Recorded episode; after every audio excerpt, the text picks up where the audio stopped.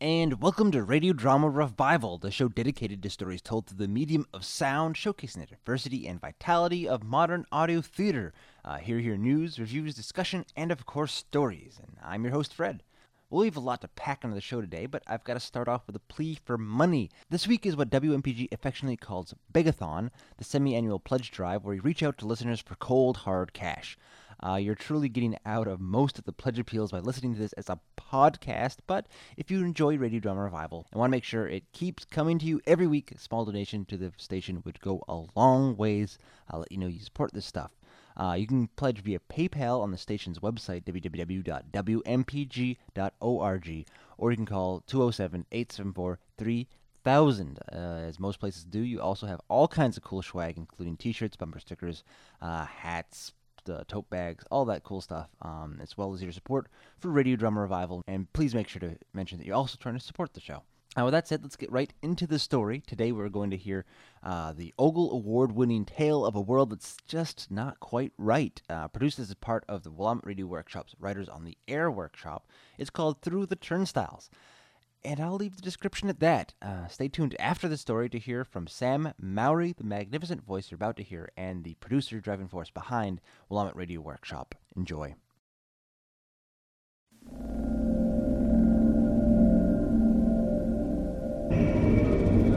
The Willamette Radio Workshop presents Through the Turnstiles by Carol Dane, a project from the Writers on the Air Workshop, directed by Cynthia J. McGeehan and designed by Mark Rose, supported in part by the Regional Arts and Culture Council.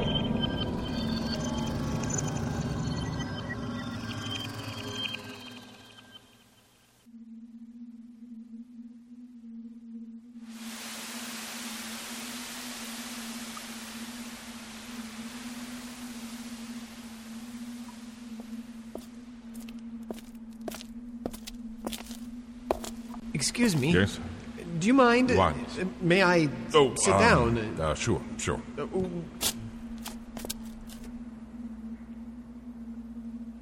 Would you mind moving your briefcase? There's no room Oh, on, on sure. the bench. Uh, sure. There you go. Thank you.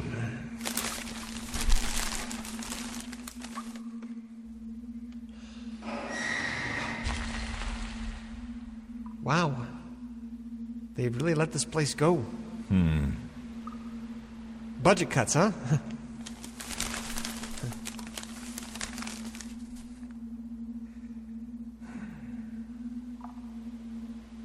that was some meteor shower. I saw that. That was something, wasn't it? Yes. How about those Yankees? Hmm? The Yankees? Ah, you're a Yankees fan. You like the Yankees. Sure. So what do you think? Of the Yankees? You think they'll go all the way this year? Under the circumstances, probably not. No. Oh, right. Yankees fan. No. No, um, not really. Ah.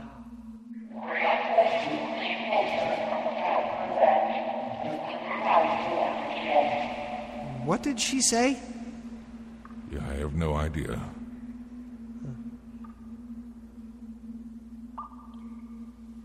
They really have let this place go. Hmm.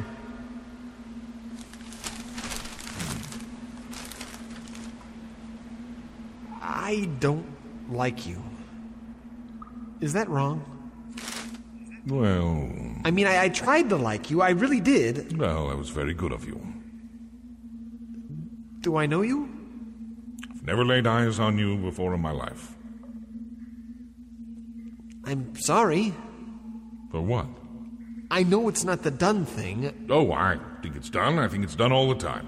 because I don't What? like you. I mean it. I, I hate your guts. Mm, no, no, no. I I get it. You don't mind? I'll let you in on a little secret. What's that? I don't like you either. I thought it was just me. Not to worry. what is it? What is what? That you don't like about me. Come on, you must have some idea. Maybe it's your suit. My suit. Maybe. It's just like your suit. Maybe it's your tie. I, I don't like red ties, they're ostentatious. You're wearing a red tie. Oh, well, then. Never mind. Well, come on, think. You're really putting me on the spot here. I, oh, I know. I. See, it's the cut of your jib. My what? The cut of your jib, I don't like it. What's a jib? It's a. Um. you don't even know what it means. Uh, it, uh, it has to do with uh, the, the the cut of sails on a ship. It's a it's a cut of your jib. It's a nautical term. Are you a sailor? Um. No. Then shut up. What do you do? I'm a lawyer. Where'd you go to school? Oh, I went to Brown. Oh, What? couldn't get into Harvard, huh? Shut up. Sensitive. Well, Yeah, well, what do you do? I'm a lawyer. Oh, yeah, well, where did you Harvard. you bastard? God, I hate you. I, I hate everything about you. I, I hate your lapel pin. I hate your briefcase. You have the exact same briefcase. They say it's a thin line between love and hate. But I don't think it's that thin. No, sir. I think I think it's thick. Thick, thick, thick. And it brooks no crossing. Whatever you say. Maybe I shouldn't have said anything. Maybe it would be better to nod and smile and be polite and only secretly hate your guts. You want to try it? I think the cat's out of the bag on that one, pal. Come on, let's try. That was some meteor shower the other night. Yeah, it was something. You see, that is better, isn't it? Let me ask you a question. Okay. What were you thinking about just then? Uh, I was thinking about the meteor shower. That was on Wednesday, and it's Friday today. And I was thinking, wow, that was incredible. Maybe the most incredible thing I ever saw in my life. Awful and awe inspiring all at once. Without question, this was the seminal moment of my life. And it's a memory now. It's only Friday, and the memory of that incredible event is already fading, diminishing. And we go on. Why? What were you thinking? I was thinking how much I'd like to push you in front of the next train. Really? No. Yeah, I mean, I wouldn't do it. I was just thinking how much I'd like to do it. That's better? Well, for you, it's better. Imp of the perverse. What did you just call me? I, I didn't. Edgar Allan Poe. Edgar Allan Poe talked about the imp of the perverse. What's that? Like the feeling you have as you're crossing a bridge? How you might like to jump? You ever get that? Oh, yeah. Huh. Me too. Somebody cuts me off in traffic. Somebody gives me the finger. Somebody spits in my face. Somebody tries to stick me with a shank in the yard. What? What? Anyway, I, I just want to punch them in the face until they turn blue. I'm, Not that I would. Of course. I'm just saying. Yeah. Yeah, sure. Yeah.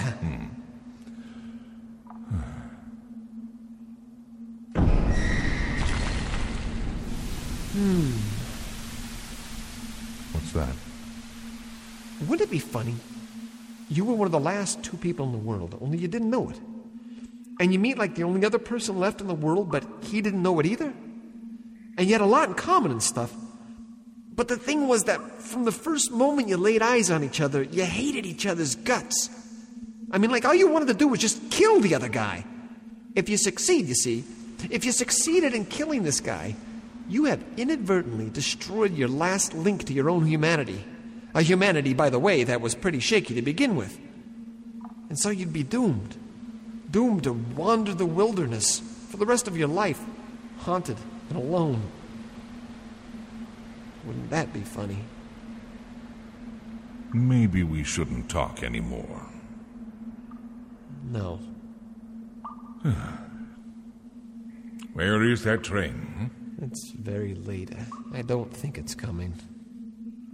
It will come. Well, how long have you been waiting? Since, um, Wednesday. Oh, I wish it would come now. Be a man. Read your paper. What's your name? Peter, Peter. I'm David. how do you do? I'm scared, Peter. I'm really scared. Damn it! What? You can't say that. You just can't walk up to another man, a complete stranger, and tell him that you're scared. What's the matter with you? But you can walk up to another man, a complete stranger, and tell him you hate him? That's right. I'm sorry. I, I know there are rules. Well, you had an inferior education. but I don't know what to do. I told you, be a man. Well, how do you do that exactly? Get up in the morning, put on your suit, put on your pants, one leg at a time. Eat your half a section grapefruit with a serrated spoon. Read the front page. Put your dishes in the sink. Put your paper under your arm. Pick up your briefcase and go to the station. You go through the turnstile. You go down the stairs. You wait for your train. And you go to work. But what if the train doesn't come? You wait for the train to come. And what if it doesn't come? Well, then you go home. And you'll take off your jacket and you'll loosen your tie, uh, eat dinner, listen to music. And you eat dinner and, and you take a shower and, and brush your teeth and you go to bed. And then what? And then you get up and do it again. Will you hold my hand? What? Hold my hand. I'm not holding your hand. Just till the train comes. No, sir. There's nobody here. I don't care. I, I know that we don't do this as a rule. Us. Men. But we still hate each other, right? Right. It's not like anyone can see us. Just hold my hand. Just till the train comes. Just until the train comes. Absolutely. Well, okay. There. Happy? Thank you.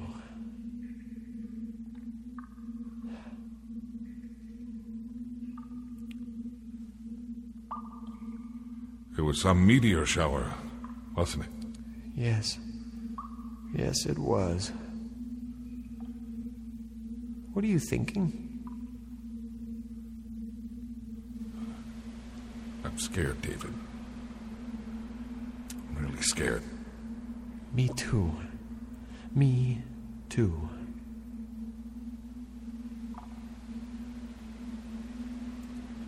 Just until the train comes, right? Yes, sir.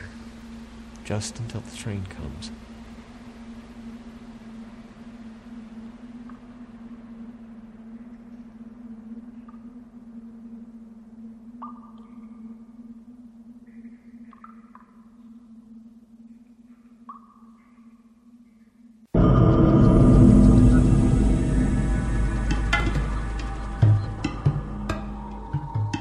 The Turnstiles by Carol Dane starred Tom Beckett and Sam A. Mowry. The production was directed by Cynthia J. McGeehan with sound design by Mark Rose and was produced by Sam A. Mowry. The Regional Arts and Culture Council provides support to the Writers on the Air workshop.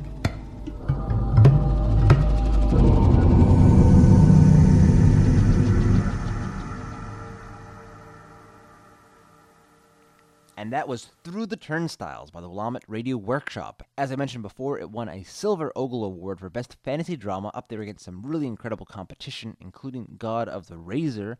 Uh, anyways, I got to speak with Sam Mowry on the phone about the workshop, his radio work, and the radio drama art in general. All right, so we've got uh, Sam Mowry on the line. He's the director at the Willamette Radio Workshop, as well as the voice of a lot of characters you hear, as well as uh, characters um, that have been done by people outside of the Willamette Radio Workshop. Uh, Sam Mowry, uh, how do you do? Welcome to the show. Thank you very much, Fred. I do pretty well, and uh, I'm very happy to be here on the radio drama revival. Uh, here to testify. testify, sure enough. Well, why don't we you brief us a little bit on your history, either with Willamette or with audio in general? Well, um, uh, for audio in general, uh, like a lot of people, I uh, kind of got hooked on reruns of OTR. I was living in New York, and in the afternoon they would have the uh, the Shadow, the Third Man, and uh, oh, what was it, uh, the Green Hornet, that they would run back to back to back, and I was just totally sucked in and and loved it, but didn't really think much more of it. I was a visual artist at the time and then when I first moved out to Portland, I uh, I volunteered at uh, our local community radio station, which had only been in existence for about five years. It was it's called KBOO, KBOO, oh, ninety point seven on the FM dial, and um, and I had what I used to refer to as drive time, which was um, uh, Sunday morning at three a.m. to wow. six a.m. And my claim to fame there was uh, when I was working my way through the jazz stacks, I realized that every jazz artist I came across had recorded Misty. And so for two and a half hours, I played nothing but Misty by various artists. and and after about an hour of this, I get a phone call, which I never got at the drive time. And uh, somebody was like, dude, dude, have, have you been playing Misty for like the past hour? And I'm like, uh, yes, I have. Did you like it? And he's kind of like, oh man, thank God, because I thought I was having some sort of acid flashback and I couldn't hear any other song but Misty. So, um, so I've, I've, so I loved radio. Um, but uh, it wasn't until I became an actor and really um, uh, 15 years after, I mean, I just did stage work and then I started getting into doing uh, voiceover work which is how I support myself. Um, and a, uh, a, a gentleman uh, put an an a- advertisement in the paper that said, "Come down to the uh, Central Library if you have an interest in radio theater." And I was like, "Wow, that you know that just sounds so like something I'd like to do." And so I went down there, and a very nice gentleman who laid out a whole plan for what he was all about, which was about people sitting at home talking into the computers and sending him files, and he'd cut it all together. And it didn't seem really interesting to me. But as I was sitting there, I looked around, and there were like seven people who I knew from theater who, unbeknownst to me, we had all shown up here. And so after this meeting where we all said, wow, that's not really what we were interested, but I'm really interested in radio theater. And so we um, we started talking about how we could get involved ourselves outside of this other guy's project. And um, and we talked for a long, long, long time, and then we did what probably every radio theater group does. We decided to do War of the Worlds, and uh, and and oddly enough, we did it live, and we uh, we just had one microphone hanging from the ceiling of the theater, recording it. But we just did. Uh, it was the um, uh, the the the interesting thing about it was uh, 2001 and we did it Halloween night at midnight, and the place was packed. We had 50 reservations, and we had uh, like 150 people show up to this 99 seat theater. And I think part of it was because of the what had just happened in uh, New York and uh, Pittsburgh and Pennsylvania and and, and Washington D.C. Um, people were were kind of drawn to this tale that had panicked a nation so far before. And it was uh, the, the most amazing thing was the audience. We had people who were 80 years old and we had people who were bringing their 5-year-old children who they said we want I wanted my daughter to know that this existed and how powerful it was. And you know that just blew me away and from that moment on, it was just kind of like, yeah, this is what we need to be doing. And um, so we uh, we uh, got a uh, hooked up with a friend of ours who had a slot at KBOO, at 10 o'clock in the morning, and we did live radio theater at 10 o'clock in the morning on Tuesdays. Uh, people would have to take off work to show up and come there. And, uh, you know, it's a community radio station, and so its facilities were, were pretty rustic um, the first few times through. And, and, you know, this is live radio theater. Anything went wrong, it was wrong. Uh, there's nothing you could do about it. There were a couple of window breaks that happened that that still haunt our uh, our sound man at the time, Rob Coal. He was still kind of like, oh. Um, but we did uh, the Shadow, the uh, Silent Avenger, which is a story about.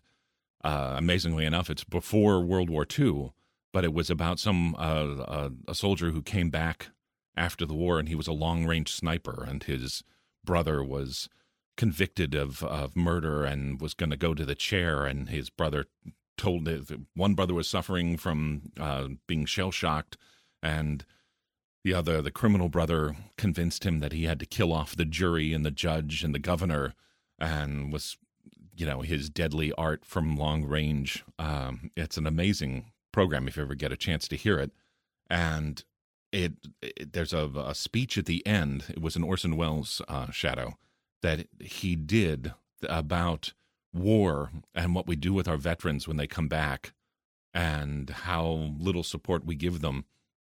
That was just so incredibly powerful today, speaking from so long ago. And one of the things that we love to do is, um, and we're kind of, you know, I don't think we're alone, but um, uh, we love for our shows to to mean something, to have something more behind it other than just entertainment. We like to be entertaining for sure, but uh, it's why we did the Fall of the City, which is still all of our favorite productions, and uh, and that was uh, the sound design by Mark Rose is just amazing in that. Um, but that that speaks to the the the, the problem of of letting uh, of of giving away your uh, f- your freedoms for your security, which this was from 1938 and was incredibly powerful then, and we're doing it here in 2005, and it's just as powerful today. Um,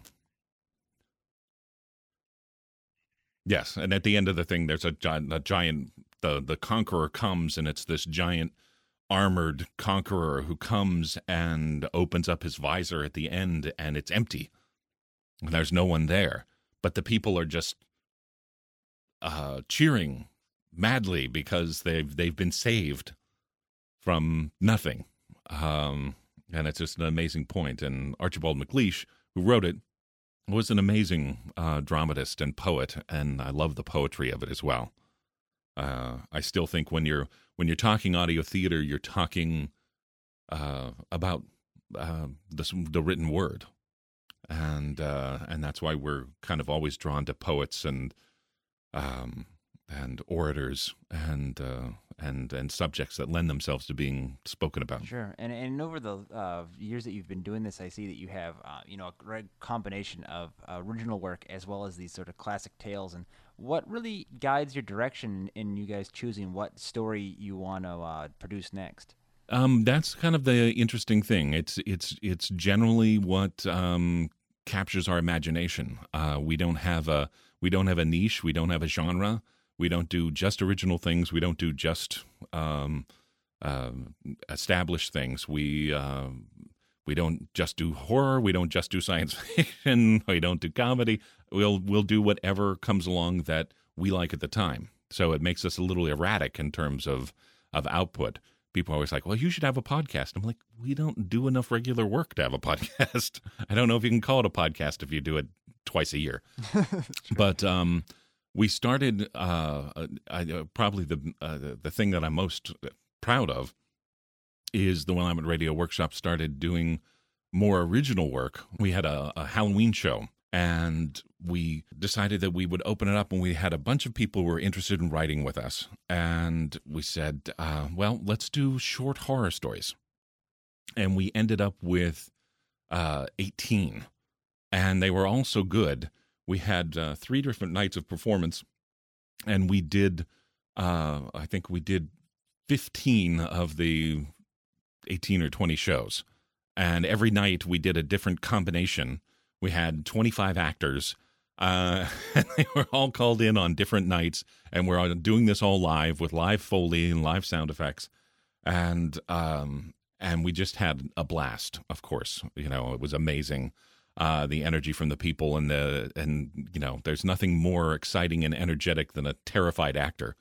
And uh, so it was a it was a great great thing, and we uh, entered uh, three of them into um, the uh, the Ogle Awards, and we got an honorable mention, and we just were so excited about that, and um, and what we started doing was out of that came the Writers on the Air workshop, which my wife Cynthia McGeehan is the director of. She's a writer and a teacher and she'd written some of the things for us in the past, and she's also acted with us.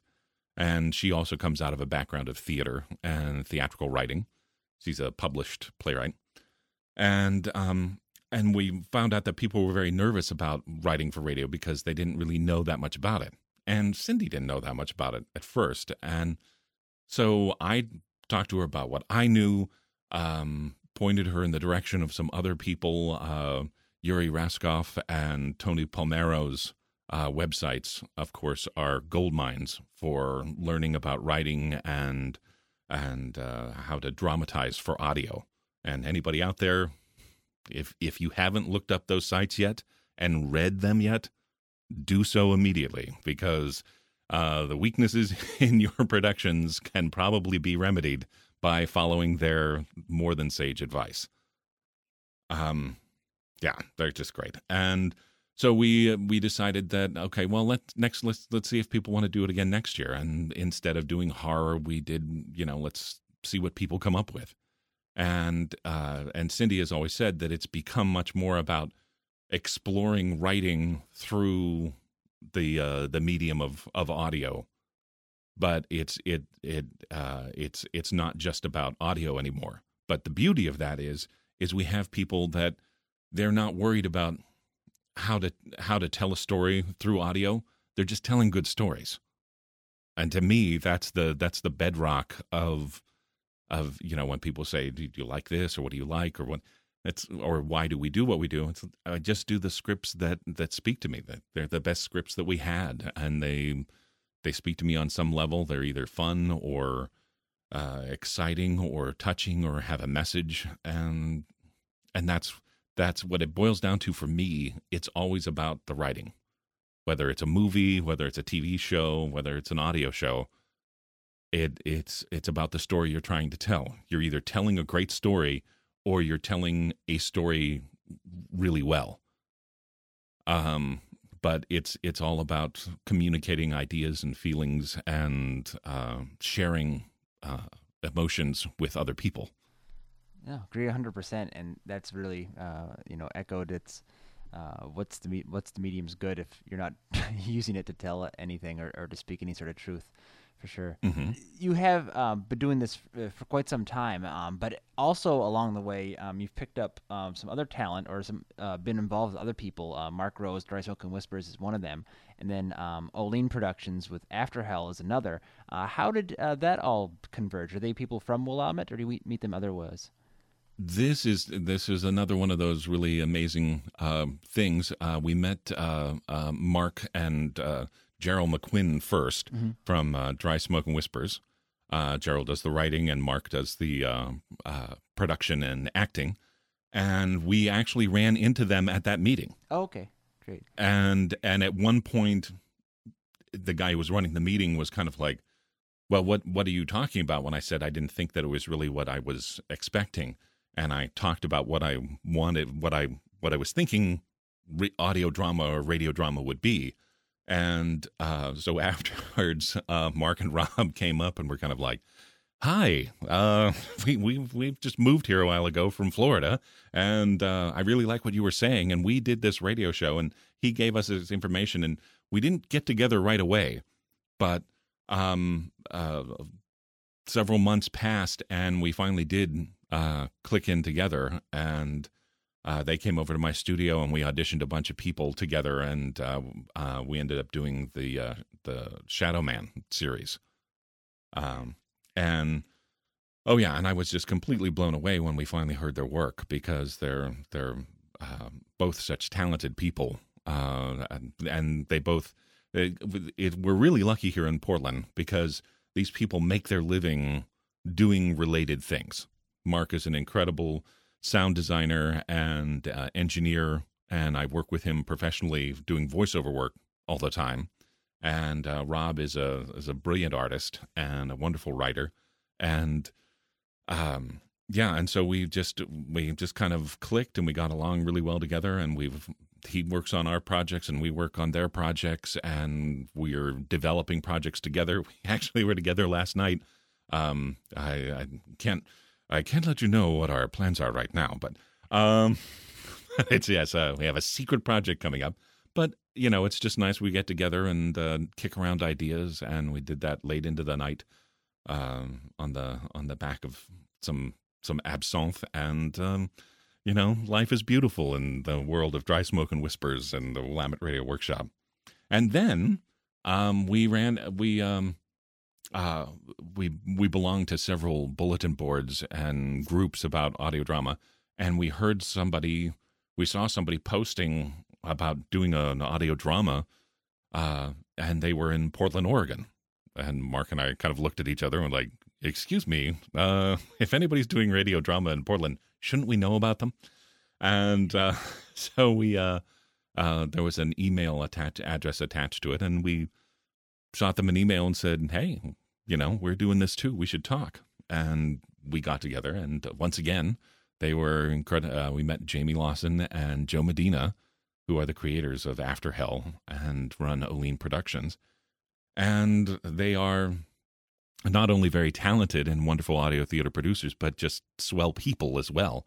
Um, and I think that's one of the things that we've been really lucky with is out here everybody we work with we we really love a great deal and they're they're fun people to hang with and you can uh you know Jamie and Joe come out at our live shows and sell the CDs they sit at the swag table and sell the CDs for us and for After Hell and for Dry Smoke and Whispers. And you know and they've set up these big displays and um you know it's the kind of thing where we're all willing to pitch in however however we can. Uh yeah and i mean i i act on things i help edit other things i um you know i do the announcements for uh for after hell and uh the the promos which are always great fun to do because you get to be don lafontaine in a world where up is down. Yeah. So we have a great and we have a great deal of fun doing it. And we also try to challenge each other and and and push each other further which i think is really important because it's it's very easy and i'm sure you know with your own little group it's very easy to get very incestuous and very cliquish and kind of tied in and uh, and and just keep doing the same thing um and uh, you know, at the at the WRW, it's not so much an issue because our shows are always all, all over the place in terms of what they are. Um, but but uh, you know, it's it's uh, Dry Smoke and Whispers is it really kind of transcends science fiction genre, uh, but it's but it's a science fiction series, and uh, After Hell is a, a horror series. Um, but you know every they're they and us are always looking for uh, a way to keep everything that we do fresh and make it better and that's one of the things that we're we're all really concerned with is we want it to be better than the last thing we did we did and just as a as a bottom rule it's not just kind of like oh well we pumped one more out it's always like how did we make this one better was it better acting? Was it better writing? Was it better sound? And uh, Joe Medina is uh, writing our upcoming show, our next live show, which is going to be at the UFO Festival in McMinnville, Oregon, for any of you out there who are in the neighborhood. Um, it's uh, May 19th, uh, which is Saturday, and we do a live show there. And uh, we're going to be doing The Thing from the uh, Howard Hawks and John Carpenter movies. Uh, Yes, yes. So it will, and and Joe's. I just got the first ten pages, and they look great, and uh, it's going to be great fun. And uh, Mark Rose helps with the the music and sound effects, and uh, uh, Gerald has done posters for us, and we have Marty Gallagher, who's our resident uh, sound designer, and David Ian, who is our our Foley master, and you know we run across all these different people who we didn't all start out together but we're now all working together. And we have uh, so many things uh, you know marty has built sound effect prop sound effect uh, foley props that david has used in stage productions here in portland. Um, and david has won you know uh, sound design awards for his work as a as a foley artist doing live foley. And uh, yeah we're just very very lucky uh, out here. Uh, Jack Ward is always joking about how if if he had an opportunity to move anywhere, it'd be out to Portland, Oregon. well, here from Portland, Maine, a bit of the different coast, a different air, but um, sounds like a very cool vibe you've got going. Um, now, going back to that uh, first meeting where you said uh, you mm-hmm, mm-hmm. didn't didn't quite want to have the you know bunch of people recorded, bunch of stuff spliced together. I imagine one of the things you're thinking about is you know you're you're talking about your live theater, the ability for actors to actually work in tandem and to mm-hmm. uh, you know be in the same scene. So tell us about some of your actual productions, your your uh, experience of. Uh, I imagine some of it's in the studio, some of it's in live environments, and yeah, that's that's another thing we do. yeah, we do studio shows and we do live shows, and one of the things that we're uh, trying to work on is to do studio shows and then do them live, um, which would be uh, you know a way to develop more complicated uh, uh, productions by um, honing them in the controlled studio environment and really being able to to work out the timing of your sound beds and your your musical scoring and then when you do it live to be able to um, add that extra energy you get.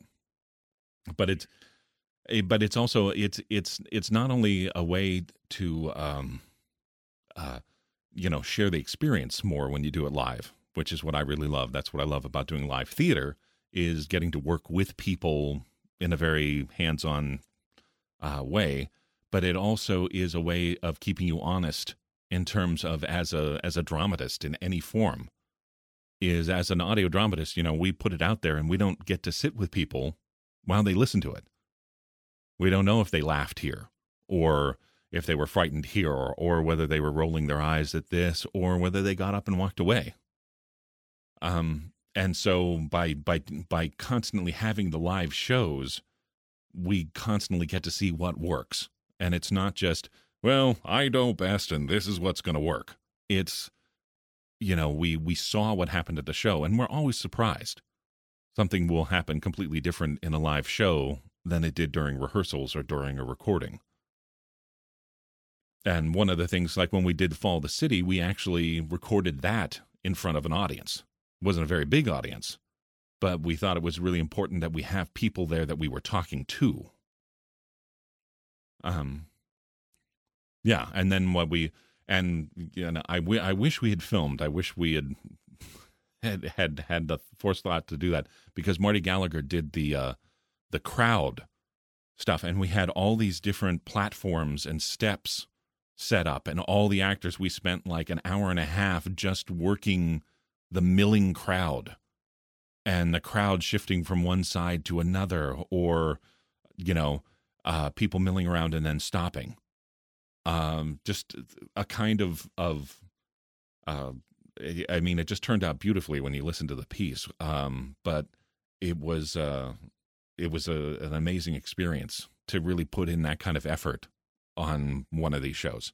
And it's always what i'm trying to push myself towards is i want to spend i want to be so involved as to how uh, uh, the crowd moves and what they think about uh, that i'm willing to put in that kind of time and effort. Um you know and you don't always have that time. As i'm sure many people from the workshop listening to this are oh yeah sam just all the time in the world I, some, I sometimes can be a little guy. Okay, that's good enough. Uh, just do it the way I told you, and let's move on. Um, but but I try to minimize those.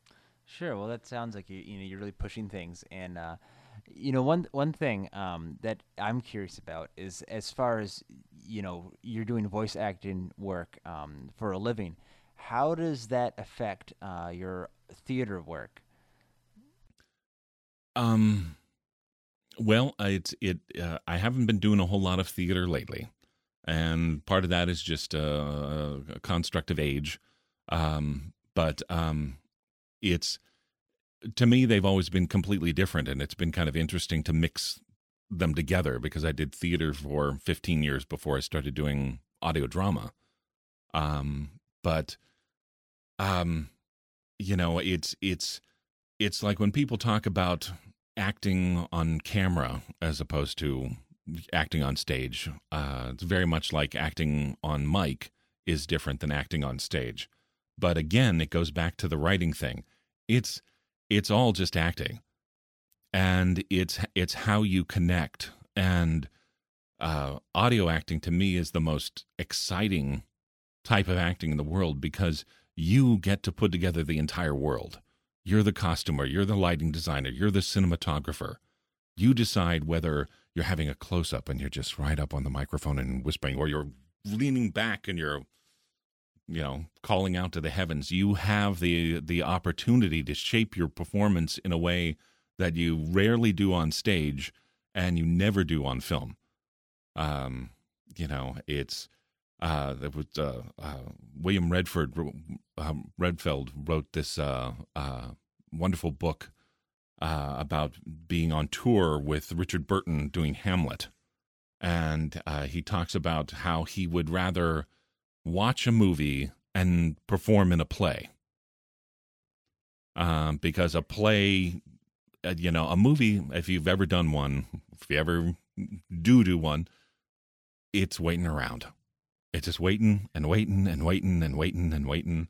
Um, I had a friend who was a, a principal dancer uh, in uh, L.A. Confidential, and she said they spent this morning had like a five o'clock call and six o'clock they were on the set and they were working out this big dance number, and they worked for five hours on it, and then after they had done all this, Kim Basinger walks onto the set walks up to the director who's standing in the middle with all these dancers standing around him, and she just starts talking to him.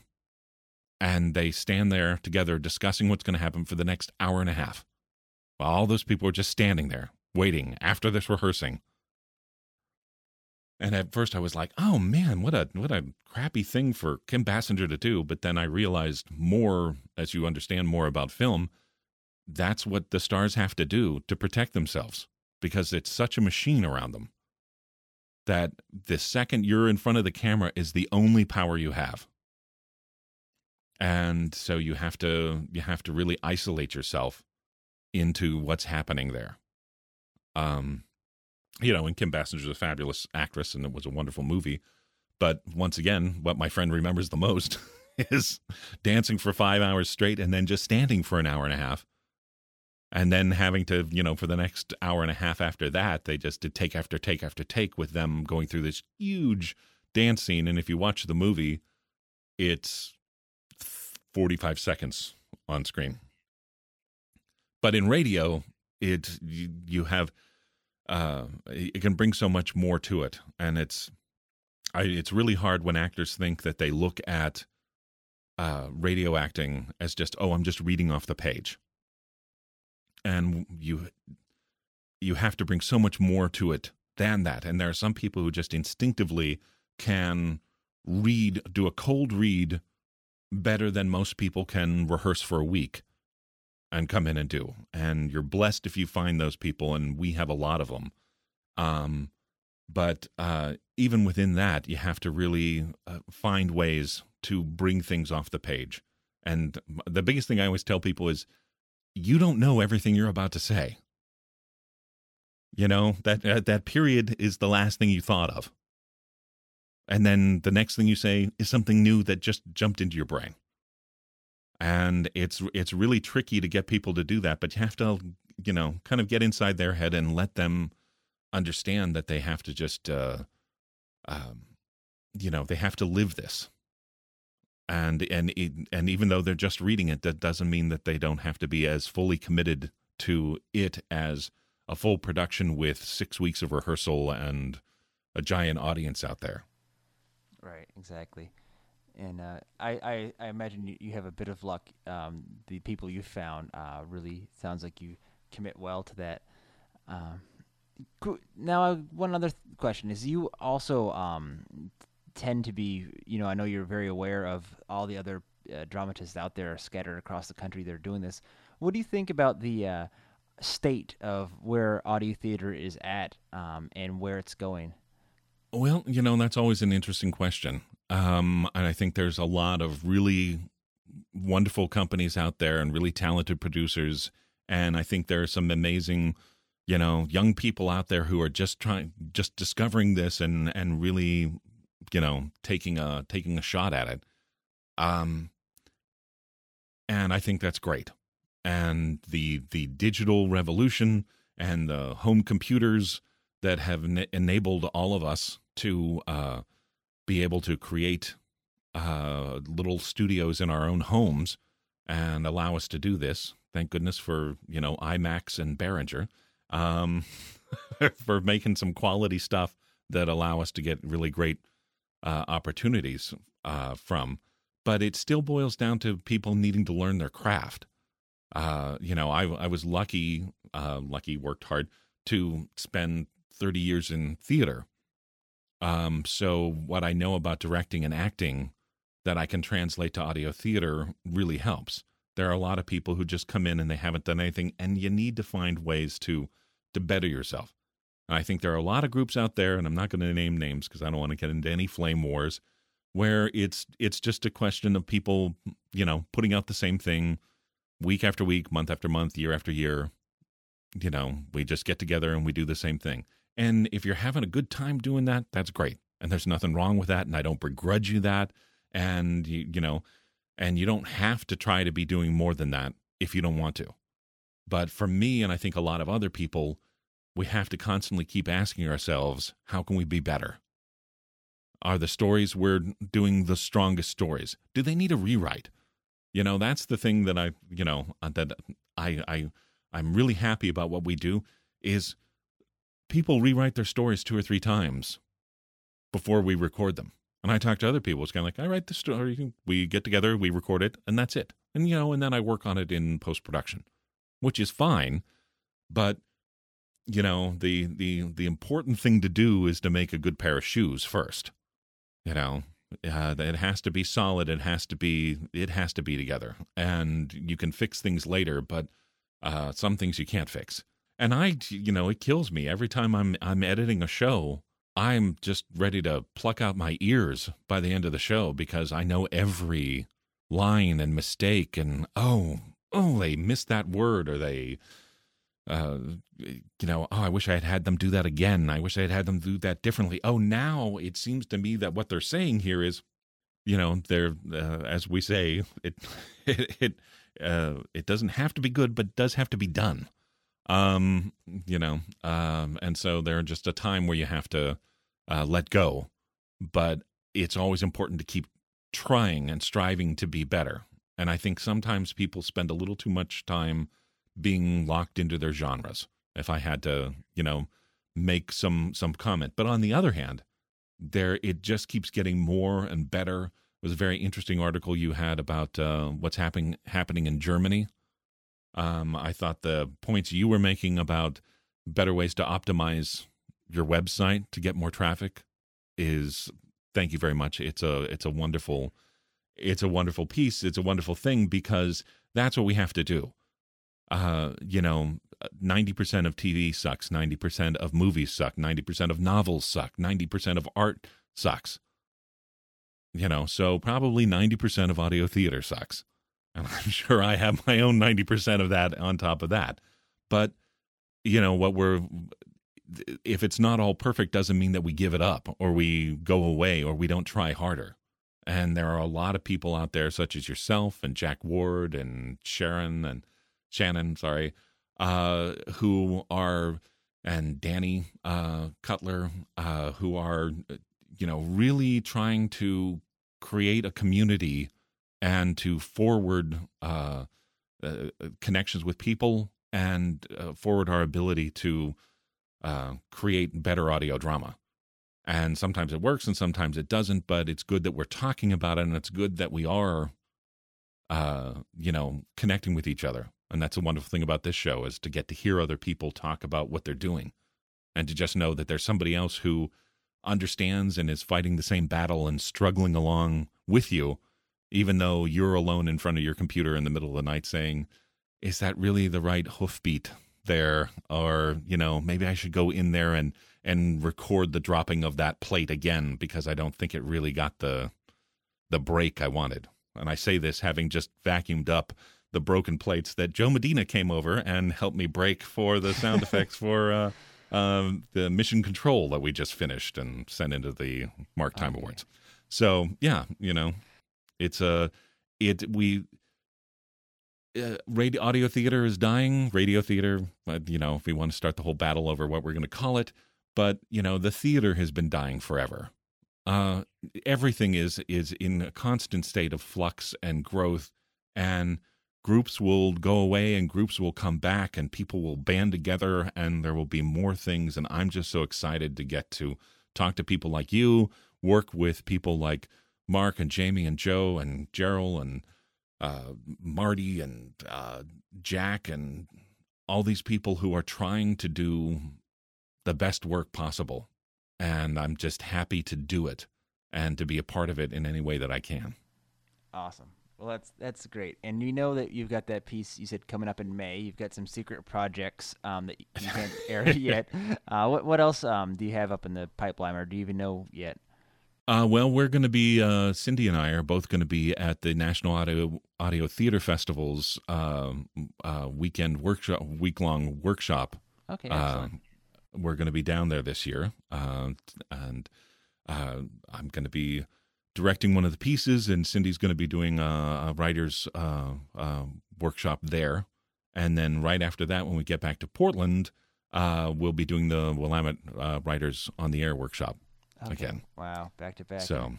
Um, And so, as soon as that finishes, we'll have another dozen plays that um, will will get produced. And that's the nice thing I have to say about the the writers on the air is that how many people because we we have an online component and there are people all over the country who participate in the workshop, and so many of them have written plays in the workshop that have gone on and are being produced by other organizations uh, around the country, which is very exciting. Awesome.